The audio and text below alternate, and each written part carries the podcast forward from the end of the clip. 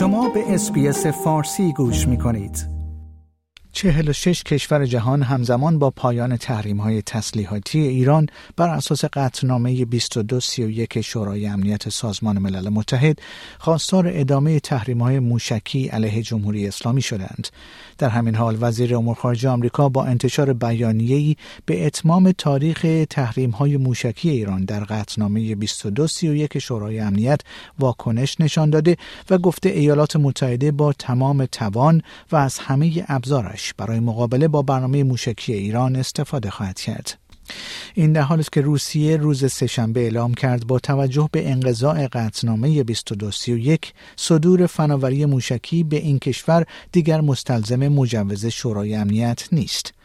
بیانیه شورای اروپا در حالی منتشر شده که وزارت امور خارجه جمهوری اسلامی ایران نیز روز چهارشنبه 18 اکتبر در وبسایت خود رسما آورده است. آخرین بخش از محدودیت های ناعادلانه ای که برای سالها از سوی شورای امنیت سازمان ملل متحد در حوزه فعالیت های موشکی و تبادل خدمات و فناوری های مرتبط از جمله توقیف اموال و محدودیت های مالی علیه برخی افراد و نهادهای جمهوری اسلامی ایران وضع شده بود بدون هیچ قید و شرطی پایان یافت.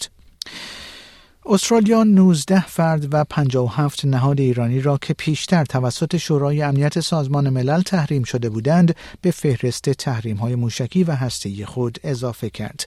پنی وانگ وزیر امور خارجه استرالیا ضمن اعلام این خبر بر روی وبسایت وزارت امور خارجه و تجارت استرالیا نوشت این تحریم ها پیشتر بر اساس قطعنامه 2231 شورای امنیت سازمان ملل متحد وضع شده بودند و اکنون در فهرست چارچوب تحریم های خودمختار استرالیا قرار خواهند گرفت این با رویکرد اتخاذ شده توسط شرکای بین المللی سازگار است استرالیا همچنین سه فرد و یازده نهاد ایرانی دیگر را زیل قطعنامه 2231 شورای امنیت سازمان ملل به لیست تحریم های خود افزود.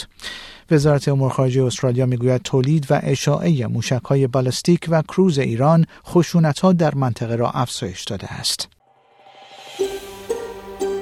آیا می خواهید به مطالب بیشتری مانند این گزارش گوش کنید؟